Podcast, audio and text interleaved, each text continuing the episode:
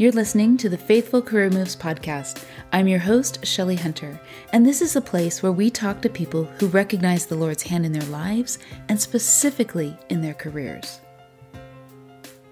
Today, I want to introduce you to Debbie Bromley. For over two decades, Debbie and her husband Dave have worked with thousands of youth, producing a fast paced song and dance revue patterned after their own experiences as part of the BYU Young Ambassadors program.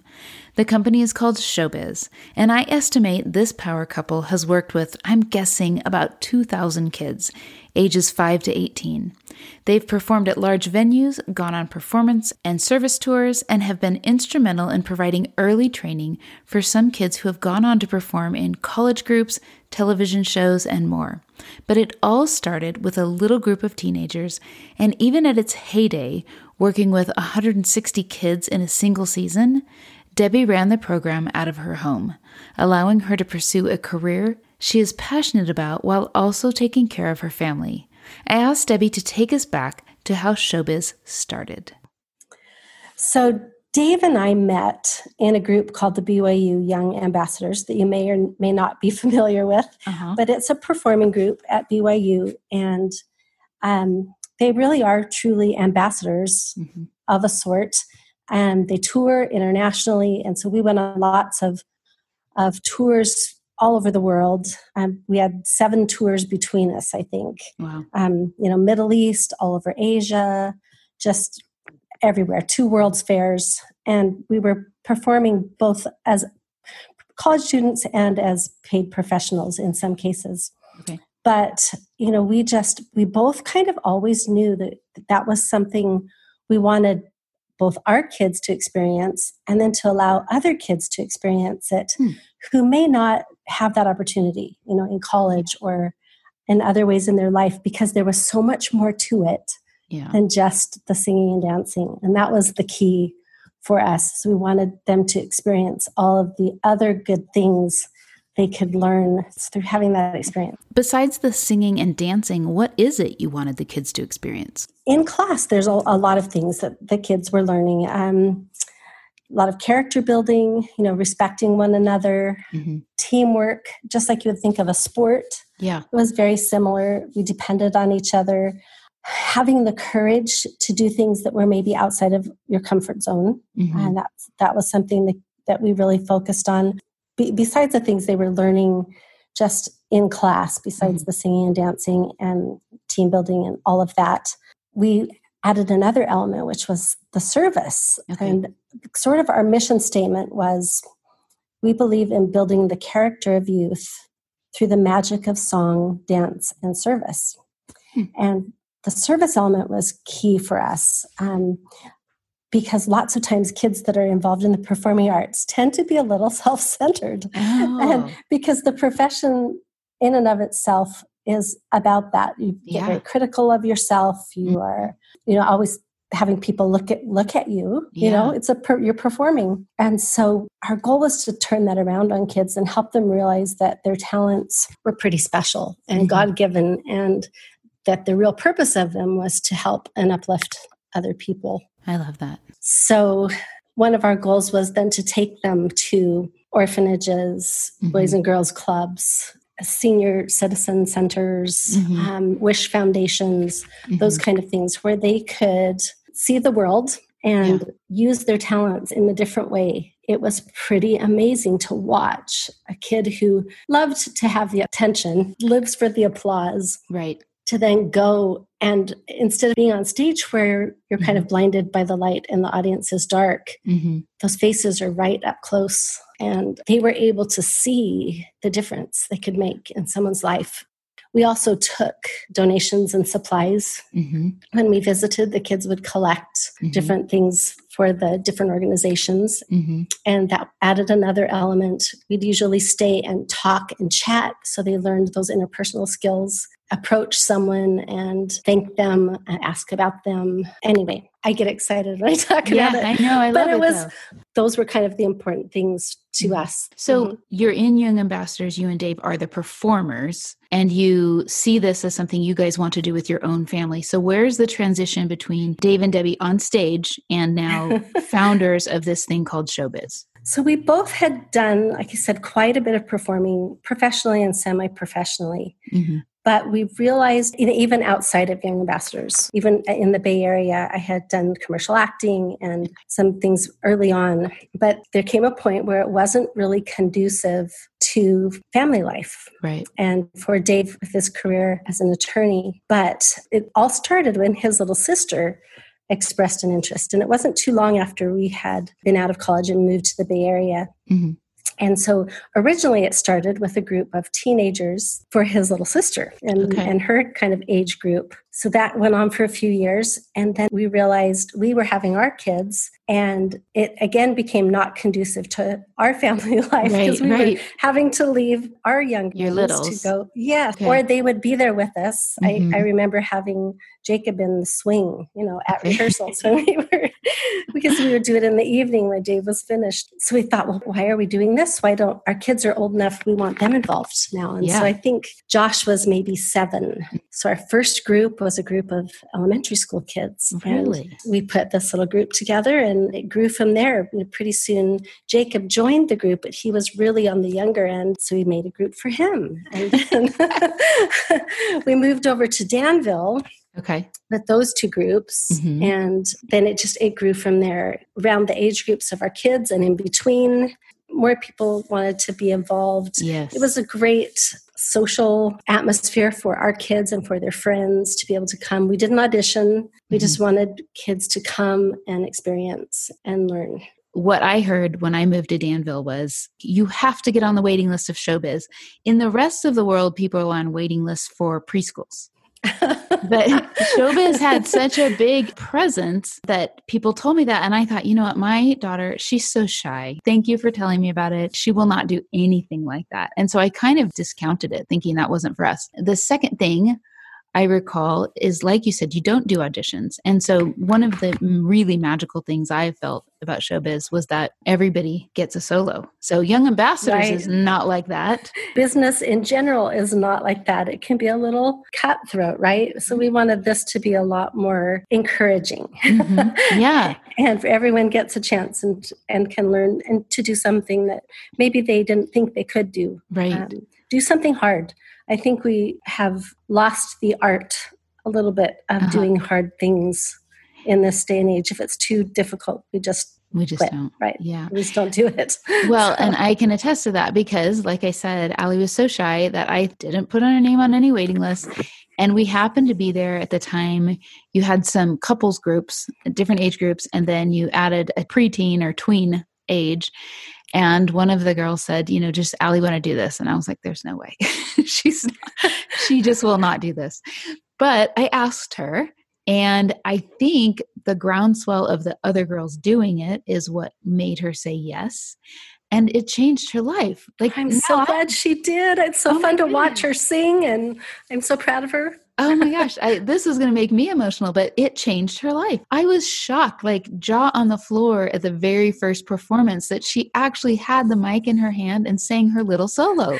I never oh. imagined she would do that. And now, as you mentioned, I mean, this is what she loves to do. Debbie, at the heyday, how many kids did you have in showbiz at any one time? We had about 120 a year, six or seven working groups with mm-hmm. about 20 plus kids mm-hmm. in each one. Talk to me about the business side of it. How did that come about? So that's actually really interesting. It started because it was what we loved because we wanted other kids to experience this. But all of my personal experience, and really it was my business, Dave helped in every aspect of it. He's an amazing technician, and he, of course, is an amazing performer. Mm-hmm but he has a job you know, he has right. a career so i was in charge of this so my background and all of my training was in the performing arts mm. so i knew a lot about that and i didn't know a lot about business yeah so when i first started that was an adjustment for me. It kind of evolved, and I tend just to be nice. Mm-hmm. So yes, yes. play the nice person. So I had to learn good business skills. Yeah. And it was in the beginning very helpful as a supplemental income mm-hmm. as we were a really young, starting out family, you know. So I had to learn to manage that side of it. Yeah. And it was a process, and that was okay. I went from not requiring a monthly tuition to mm-hmm. saying, oh, got to do this because otherwise my right. income was fluctuating depending on who had a birthday party that they would rather go to that week right. you know, during right. class. I had to sort of learn the business end mm-hmm. um, just by doing, you yes. know. And logistically, I know you converted your garage to a dance studio. When did that happen? Initially, we had rented space okay. Uh, off and on different places that we went. And again, found it not the most conducive with our growing family. Yeah. So we just decided that we wanted to have it close to home. Mm-hmm. And we started out in the garage, mm-hmm. just using the garage. And then we eventually added on to our garage and made a studio space. Mm-hmm which was awesome because the kids could come if they needed something they could come out and as i had more people helping mm-hmm. they could come out and get help with their homework or someone hurt their finger i could help whatever it was yeah. Um, they, i was close by and they knew that and it was comforting to them and they were all very involved from the beginning mm-hmm. and they all had an interest in different ways in mm-hmm. it all participated but they all kind of were invested in the idea of it mm-hmm. as well. You right. also didn't do it all year round, right? What was the season? Right. So that changed, interestingly enough, depending on what was happening in our family. So mm-hmm. as our kids grew and you know, we had four boys. So guess what they all liked to do as well? They all liked different sports. Right. So, you know, we started out year round and that was hard on not only our family, but I think all families mm-hmm. to maintain that for a long time. And so we decided to make it a shorter focus. And some some seasons we did things at Christmas and some we didn't. But it kind of evolved to where we did January to spring, and then we were finished when school was out. Okay. And that's kind of in the end what worked kind of we had a pattern going mm-hmm. there. And at some point you brought in helpers? As it grew, I yeah. really needed that help. So we had leaders in charge, mother or father, leaders in charge of each group mm-hmm. that would mm-hmm. handle a lot of the communication and help be there in class. Mm-hmm. And we had people that I brought in for choreography and extra help with the kids that way in, in the creative aspect of it mm-hmm. as we got bigger. And as the, the older kids got older and, and really accomplished, and as I got older as well, it really helped to bring in the younger dancers that could mm-hmm. help keep up with those teenagers. Right. And then each season culminated in a performance and a service tour, correct? Exactly. Okay. Yeah, so we do a, a local performance so that all of their family and friends could come Mm-hmm. and see the fruit of their labors. Mm-hmm. and then we also would go on a service tour, um, sometimes locally or somewhere not very far away. Mm-hmm. And then we did do DC, Hawaii, New York, Florida, you know, all over yeah. all over the place. The thing that amazes me so much is that the kids, some of them that did were very very talented and they did go on to do more things, but a large majority that was the most they would ever perform in their lives. Right. Some people are scared of public speaking, public singing. that's a big one. Solos, that's that's scary. It it is scary, but you know, from the first day, I would talk to the kids and help them all realize that we were all on the same team mm-hmm. and that we were all good at different things and that we were going to be all trying things that were new and mm-hmm. scary, but that we were going to support each other. Mm-hmm. So there was no, we didn't laugh at each other. You know, we were always encouraging, and they bought into that from yeah. day one. Yeah. And they were so supportive of each other. Some were great dancers, some were great singers, some were just Neither. good friends. You know, yeah. they were they were very helpful. And uh-huh. but you know what? Some of those kids had talents when we got to those service venues mm. where some of the performers maybe were a little more you know a little more yeah. hesitant uh-huh. those other talents came out and uh-huh. so they ah. learned to appreciate each other for their individual talents um, that's um, interesting and to accept their limitations yes. you know as well yeah and that's okay right so what was the moment that you decided to sunset the showbiz program our last son went through the program and had had been out for several years mm-hmm. and i had had a back injury okay. for about probably over 10 years, hmm. honestly, mm. that I just kept re injuring. And we were having grandkids. Yeah. And Dave and I had been asked to help with uh, projects outside of showbiz, mm-hmm. some things that were going on at BYU. We sort of knew when the time was right. And I'd gone into the doctor and he had said, You're how old and you're doing what? yeah. I was trying to explain to him what it was, you know, what is it that you're doing? And so he told me that with my injury, I had to take it easy for a mm. while and let that heal or that my body was not going to be there for me right right right. later on. Mm-hmm. and so that we kind of knew that we were going to need to step back for a little while. I still have been teaching voice oh, and okay. helping with you know projects here and there. So i've kept showbiz going the idea of it. Uh-huh. yes.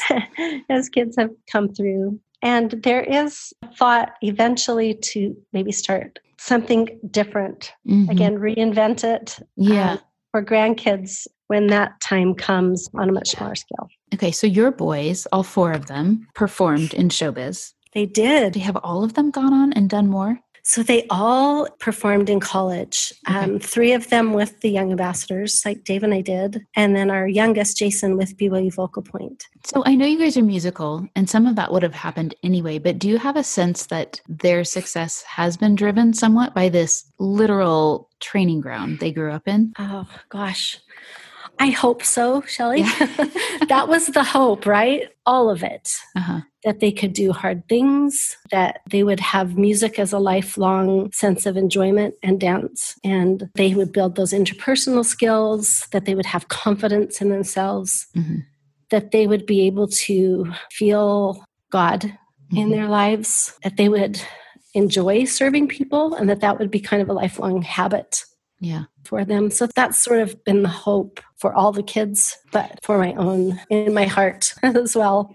What was the biggest leap of faith that you had to make? Well it's interesting that you talk about faith because i feel like everything about this endeavor required it because when you have a group like this you're starting to learn numbers for a show that won't happen until months down the road but right. you already have a venue mm-hmm. yes. you know that you've put money down on you've had invested in all this music you have people on a tour somewhere that are waiting to see you and so all of those things the roadmap would be laid out before i even met with the kids you know the yeah. first day yeah and so it was an incredible leap of faith every year initially it was very organic Mm-hmm. I think when you find something to do that you really love and that you really believe in, mm-hmm. like we did this, it wasn't scary necessarily. We felt driven to do it mm-hmm. and almost led to do it. It wasn't uh, really about the money for us over perspective of the whole thing. The other things were a lot more important to us but i mean anyone who would have wanted to do that as a business you can you know it can be done yeah. that way so i think when you find something that you love and you're driven it's it's less scary but the faith to keep going year after year mm-hmm. and to make those plans and do that was was just an act of faith every time debbie i know that the youth and the people who worked with you were tremendously blessed but what was an unexpected blessing for you something you couldn't see for yourself there were so many things the love of those kids 1st mm-hmm. of all they become kind of an extended part of your family you know mm. i think anytime you serve anyone you love them more mm-hmm. so the time we spent with you know crazy teenagers who we were hoping we were hearing something we were yeah. saying during during class uh-huh. you know gosh you just love them so that community that sense of community mm-hmm.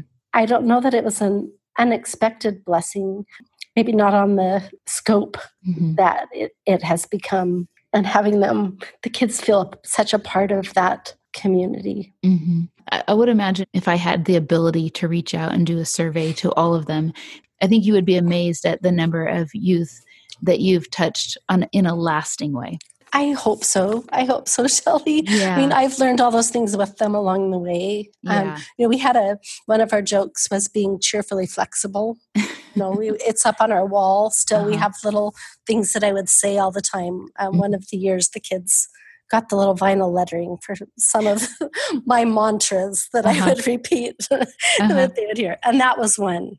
yeah. be cheerfully flexible because you know you'd never know when, when you're on tour if your outdoor venue is going to be rained out and you're mm. going to be crammed into a little tiny theater and have to revamp your entire show on the spot but it turns out to be one of the most memorable mm-hmm. experiences dancing with the families in the aisles you know yeah. it's sometimes when you choose to be cheerfully flexible mm-hmm. something amazing happens you know in return and so that, that was one just one example something i hope they learned yeah that i learned myself yeah. So, what advice would you give? You've already kind of mentioned it, but what advice would you give for somebody who wants to start? Let's make it not performing arts specifically, but they want to do a business like this out of their home that it's going to be some sort of a service class teaching type of thing. What advice would you give to somebody like that? I would just say go with what you're good at. Start in a place with something that you know. Be willing to learn things that you don't mm-hmm. yet. There, there's always going to be a learning curve, and that's okay. Mm-hmm. it's okay to have it change and, and morph and grow as you learn. Mm-hmm. You try something and adjust it. Mm-hmm. Just be willing to take a chance. I mm-hmm. think um, it's it's exciting to be able to still do what you enjoy and have the home life that you want mm-hmm. and even the possibility of including your family in that process. I love that. What haven't I asked you about the business side that I should have?